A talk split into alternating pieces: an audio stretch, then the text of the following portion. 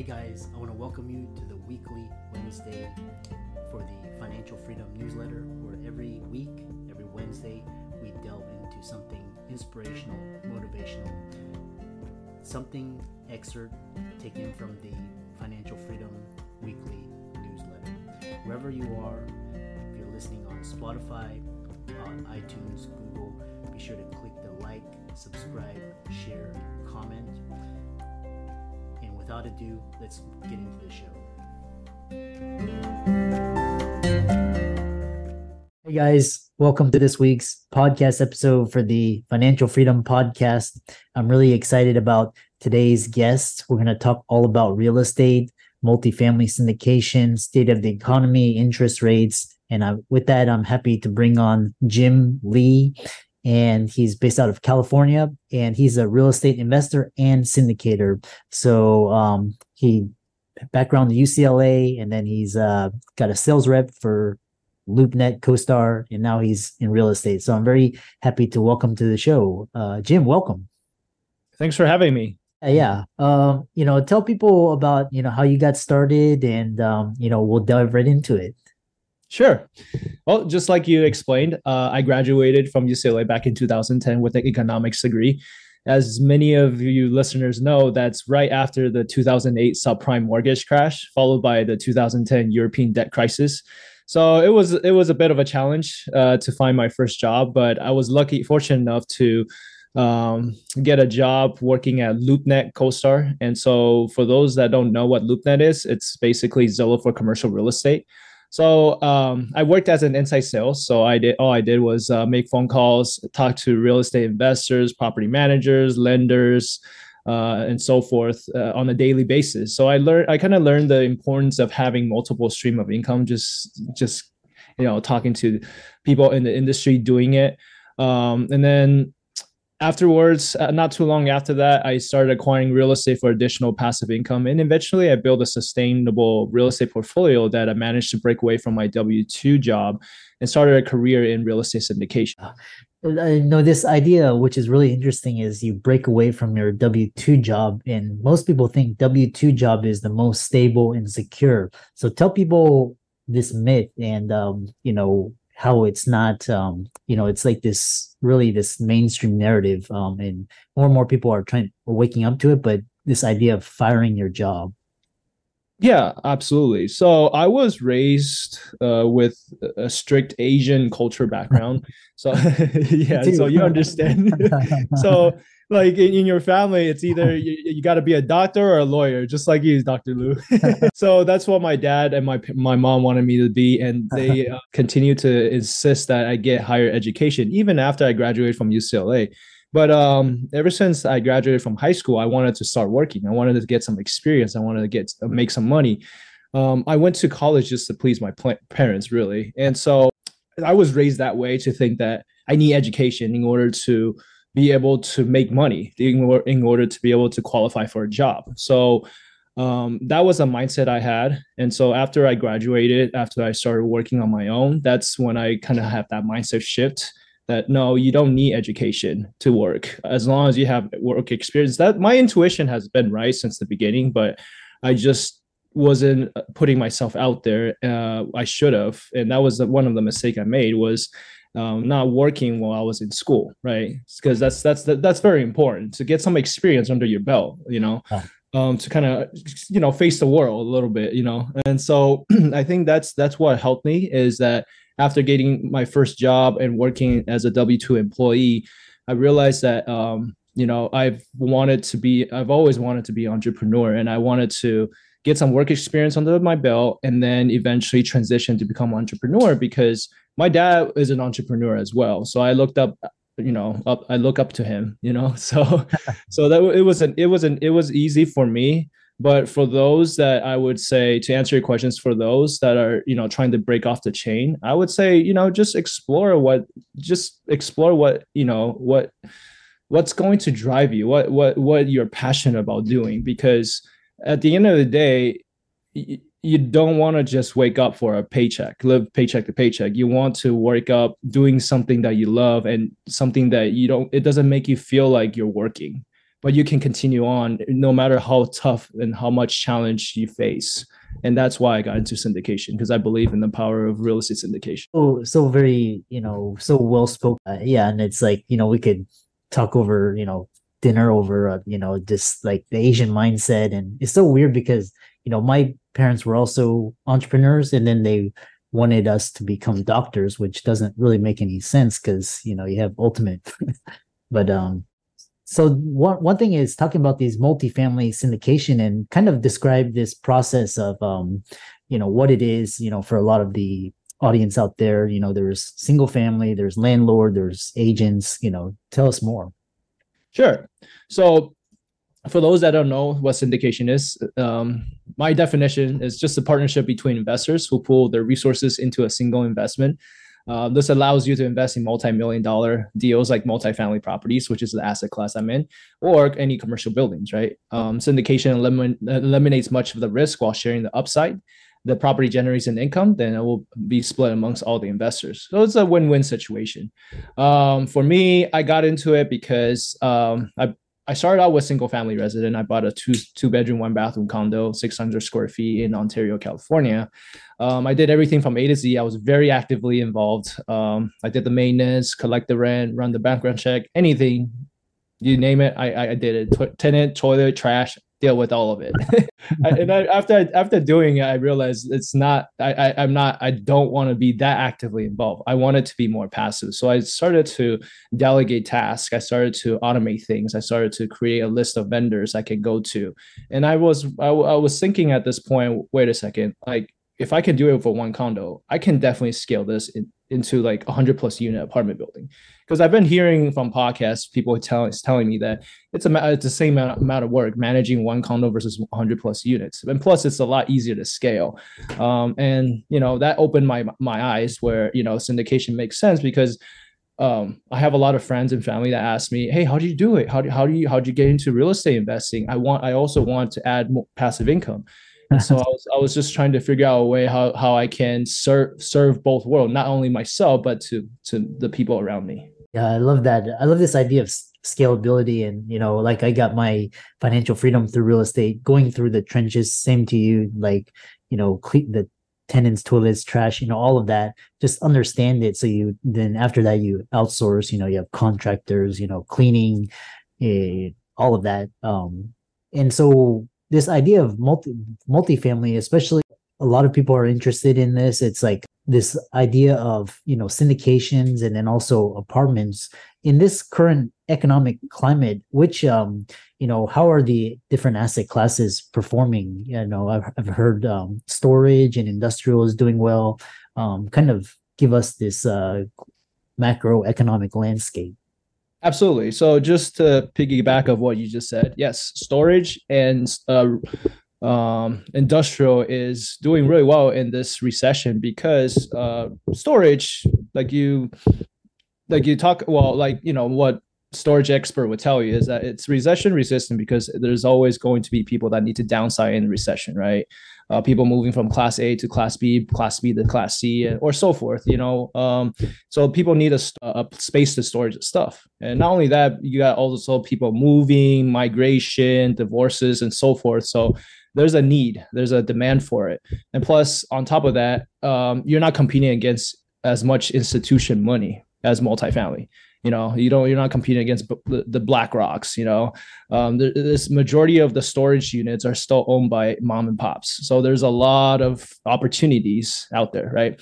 Industrial, it, eh, what I've, I, I'm not too too familiar with industrial, but um, based on what I got, gather from you know going to mastermind groups, industrial is sta- stable because it cash flows from day one. You just have to find an anchor tenant and put them in there, and they're going to be leasing it for 20, 30 plus years, and it, starts to cash flow from day one. And industrial is one of those that's um, going to be around for long because now nowadays everything is going online. Every everybody's buying things online right? We're going we're moving towards the digital world when you know the lockdown that happened that kind of speed things up too right? So um, industrial space is is is, is heavily demanded by these e-commerce uh, business mainly amazon but there's all these other e-commerce you know business out there as well besides amazon. So Um, there's a huge demand, and uh, yeah, so I think those are two uh, hot ticket items that you mentioned.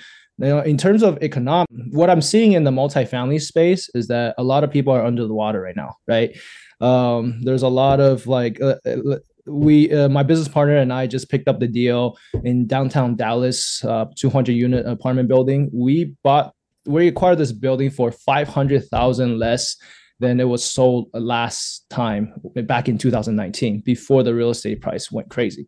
And the reason why we're able to pick it up for so cheap is because the seller is under the water. He he ex- he's on the last year of ex- his extension on bridge loan, which for those that don't know, that's interest only, and it's either you gotta uh, you know refi or yeah basically get a new loan on uh, at the high interest rate or sell it. it. otherwise he's going to be in negative cash flow right? So he had to sell the building um you know so there's a lot of deals that's coming that's that's beginning to come. Uh, for the past year it's really difficult for any of the multifamily syndicator to pencil out deals but deals are coming out and this is I would say this is probably the best time to invest, even though most people still want to sit on cash. Because we're in a recession. We're going towards we're, we're hitting the bottom, but everybody is trying to catch the dip, but no one knows when when that dip comes, right? So you just yeah. gotta cost of average it, I guess. Just invest when it's still going down. That's you'll still make money either way. Yeah. It's interesting. A lot of the investors I'm talking to, they basically say that make sure main main thing in this environment is the debt servicing the debt. You get good terms, and then uh, make sure the numbers work out. And then, uh, but you, like I said, you you never know. it's But and then you know, especially with work from home, you know, you know commercial real estate is potentially a dangerous area. So yeah, this is really fascinating. This active versus pass- passive investor and how you uh, take your skills as a problem uh, solver. Talk about um, this idea of a saver's mentality and and how to change that mindset and use leverage to one's advantage. Absolutely. So, like I mentioned earlier, um, yes, uh, la- earlier, uh, I was born and raised in Taiwan with savers mentality. in Asian culture, we've been taught if you can't pay for something in cash, you can't afford it. yeah. in our mind, debt is slavery and cash is freedom, right? Yeah. Um, so I've I've I've lived with this idea for the longest time until I acquired my first condo after I acquired my first condo, I realized there's so much I don't know about real estate. So I, I picked up the Purple Bible, Rich Dad Poor Dad, like everybody else, and I learned that you know debt is the ultimate tool to use to amplify our uh, return on investment. Um, so I think it's to, sh- to to to answer your question to shift that mindset. It takes a bit of education, right? You have to uh, get educated, and and nowadays there's no there's no reason for you not to get educated because there's so resources everywhere. You can listen to podcasts, you can go on YouTube, you can read books, you, you can join mastermind groups, you can, you know, attend networking events. So there's so many different ways that, of getting resources nowadays that um, it's how badly you want it. That's that's the that's what you got to ask yourself. Uh, it's really int- and it's really interesting because the way our system is set up is basically if you're a debtor, you're a winner. And if you're a savior you're a loser because basically they're debasing the currency inflating it away because you know and that's the only way to get out of this you know, this massive debt that the united states is in.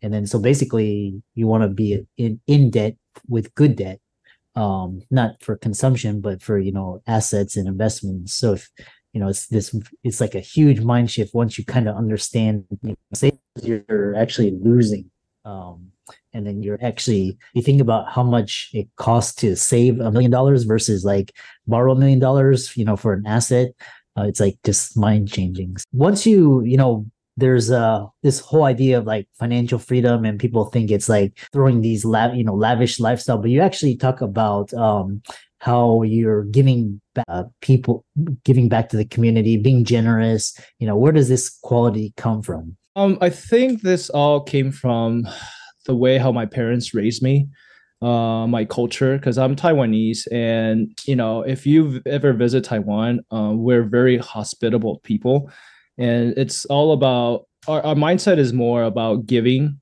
than you know ever give give give because that's that's that's that's how I was raised, and and and it's it's it's worked out wonderfully in my life because I notice that every time I give, something good happens. Like if you if if you do good in the world right you're going to also attract good to you. And that's that's that's a big i'm a big believer in that because that's happened to me over and over and over again so i kind of preach that to my friends and family to do the same thing yeah. um, and i'm also trying to you know recruit as many givers as possible because at the end of the day um, i want to be able to form um, you know a, a crew where you know just a lot of people just giving and and and and and you know we're all here because we all share the same value and that value is having an abundance mindset so that we can all help each other grow and and succeed in in every way possible. Yeah, yeah i love that. And it's you know it's talking about karma um dharma.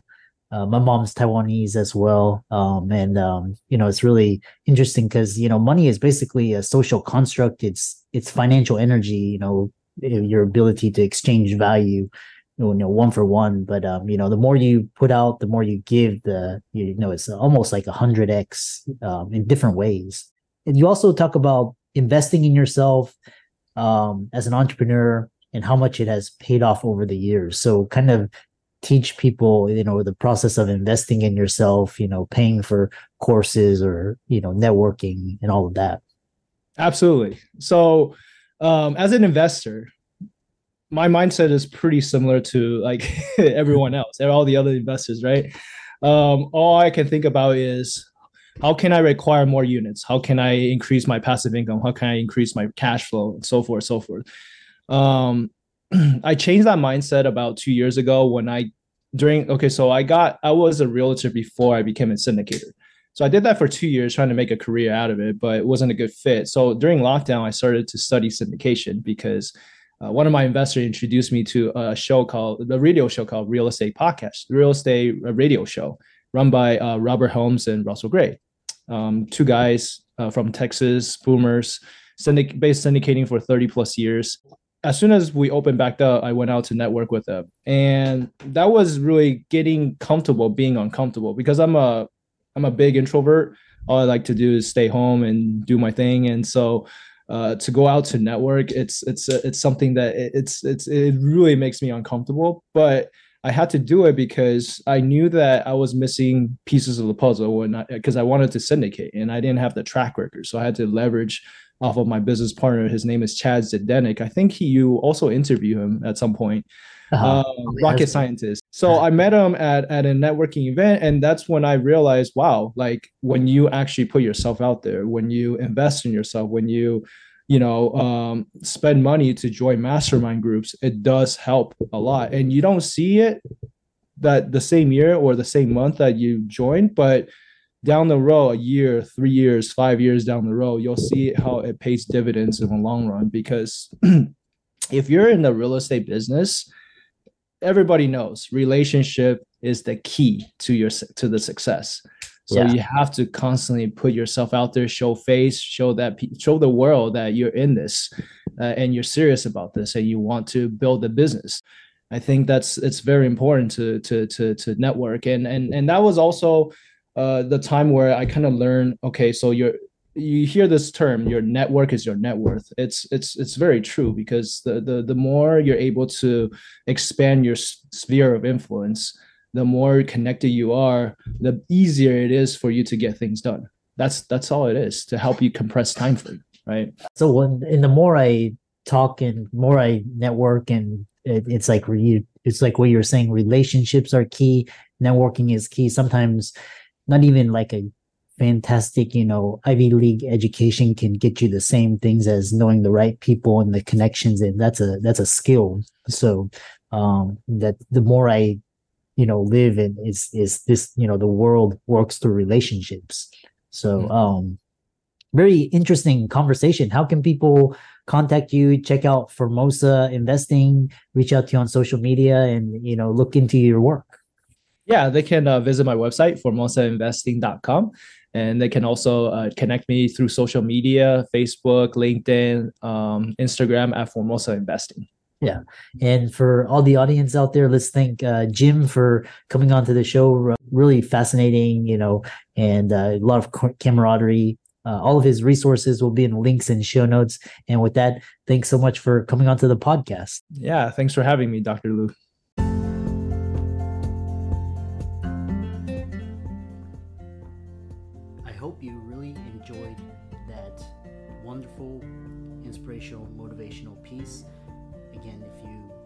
Listening, if you liked it, be sure to like, comment, share, subscribe. We're on everywhere Spotify, iTunes, Google, Amazon, Audible. And without much ado, be sure to thank this show's sponsors, and we'll see you next week.